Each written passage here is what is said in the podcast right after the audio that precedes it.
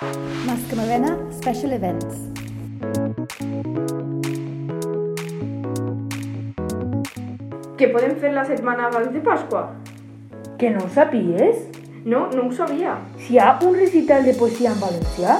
I en què consisteix això?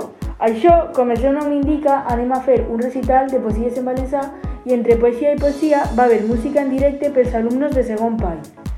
Que guai! I quines classes van a tocar de segon pai?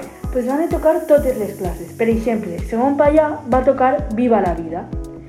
I quines classes més hi van a tocar? Segon pai B, Imagine. Segon pai C, I am a believer. Segon pai D, Rolling in the deep. Quines temassos! També, segon pai E va cantar la cançó de Phil Steele. Segon pai J, What is Love? Segon pai H, Havana. I segon pai Che, No. Sí, i falten dos classes. Segon pai F, que va tocar Show Must Go On. I finalment, segon pai que va tocar I Was Made. Quin plan més xulo! Sí, aquest plan es va celebrar el dimecres 13 d'abril en el resort de Mascamarena. Us convidem a totes les famílies i a tots els alumnes a vindre. Sí, perquè van haver moltes sorpreses.